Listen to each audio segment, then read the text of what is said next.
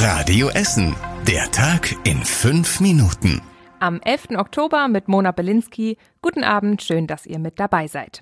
Nach dem verhinderten Anschlag auf das Don Bosco-Gymnasium im Mai muss der Schüler jetzt vor Gericht. Der Essener Schüler wollte offenbar ein Blutbad in seiner Schule in Borbeck anrichten. Jetzt hat der Generalbundesanwalt entschieden, dass sich der inzwischen siebzehnjährige ab Ende des Jahres vor dem Düsseldorfer Oberlandesgericht verantworten muss. Das Verfahren soll aber nicht öffentlich sein und wird im Jugendstrafrecht zur Anwendung kommen, weil der Schüler noch nicht volljährig ist. Die Bundesanwaltschaft in Karlsruhe wirft ihm die Vorbereitung einer schweren Staats gefährdenden Straftat vor. Die Krankenhäuser bei uns in Essen rechnen mit Millionen Euro mehr für Energie und Gas. Und das könnte Probleme geben. An der Uniklinik in Holsterhausen gehen die Experten von mehr als zehn Millionen Euro aus. Das Alfred-Krupp-Krankenhaus in Rüttenscheid hat Sorge, dass die Kosten nicht gedeckt werden können. Dort kostet alles zusammen aktuell drei Millionen Euro pro Jahr. Wenn sich die Preise verdreifachen, ist das aber alles nicht mehr bezahlbar, heißt es. Anders als Unternehmen können die Krankenhäuser die Preise für ihre Leistungen nicht einfach anheben. Auch die Einsparmöglichkeiten sind in Krankenhäusern sehr begrenzt. Die Ideen dazu lest ihr aber auf radioessen punkt de. Mehr Restaurants und Kneipen sollen die Essener Innenstadt attraktiver machen. Das hat der Oberbürgermeister heute in seinen Plänen für die nächsten Jahre für die Innenstadt vorgestellt. Thomas Kufen glaubt, dass die Innenstadt besser ist als ihr Ruf. Die Corona-Pandemie hat aber dafür gesorgt, dass noch mehr Ladenlokale leer stehen. Für Gastronomen sei das aber eine Chance, meinte er. Dazu soll dann auch mehr Wachpersonal dafür sorgen, dass die Essener Innenstadt sicherer und attraktiver wird. In der Corona-Zeit sei die Innenstadt unsicherer geworden, weil die Straßen leer waren, sagt er. Jetzt versucht die Stadtverwaltung mit mehr Kontrollen die Innenstadt wieder wieder etwas sicherer zu machen. Auf Zollverein kann man bald nicht mehr unter Tage fahren. Die Ruhrkohle A G bereitet die neue Wassererhaltung in den alten Kohleschächten vor. Im Moment müssen immer noch regelmäßig Bergleute einfahren und sich unter Tage darum kümmern, dass die Schächte nicht mit Wasser volllaufen. Das soll in Zukunft aber automatisch passieren.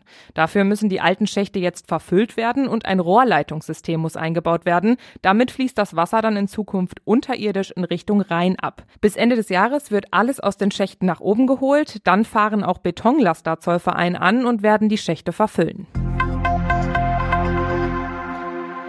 Ein Mann hat gestern in Kray ein Kind seiner Mutter entrissen und ist dann damit weggelaufen.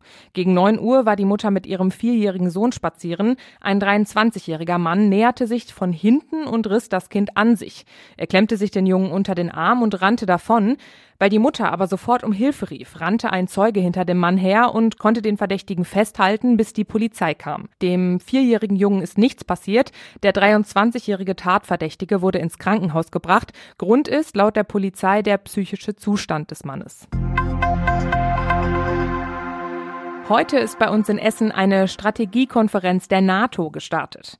In der Messe in Rüttenscheid treffen rund dreihundert Führungskräfte der NATO-Staaten mit Vertretern der Rüstungsindustrie zusammen. Sie wollen Strategien abstimmen, über neue Militärtechnik sprechen und auch Geschäfte machen. Vor allem durch die neue weltpolitische Lage wegen des Ukraine-Kriegs dürfte es viel zu besprechen geben. In den vergangenen Jahren gab es aber immer wieder Proteste gegen die Konferenz. Deswegen dürfte rund um die Messe in den kommenden Tagen wieder viel Polizei zu sehen sein. Die Strategiekonferenz der NATO findet seit sieben Jahren hier bei uns in Essen statt.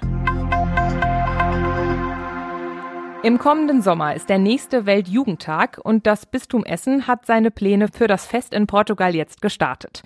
Es wird eine große Reise mit bis zu hundertdreißig jungen Menschen geben. Sie können in der Hauptstadt Lissabon tausend andere Gläubige treffen und vielleicht sogar den Papst selbst. Einen Link zur Anmeldung haben wir für euch auf radioessen punkt de. Und zum Schluss der Blick aufs Wetter.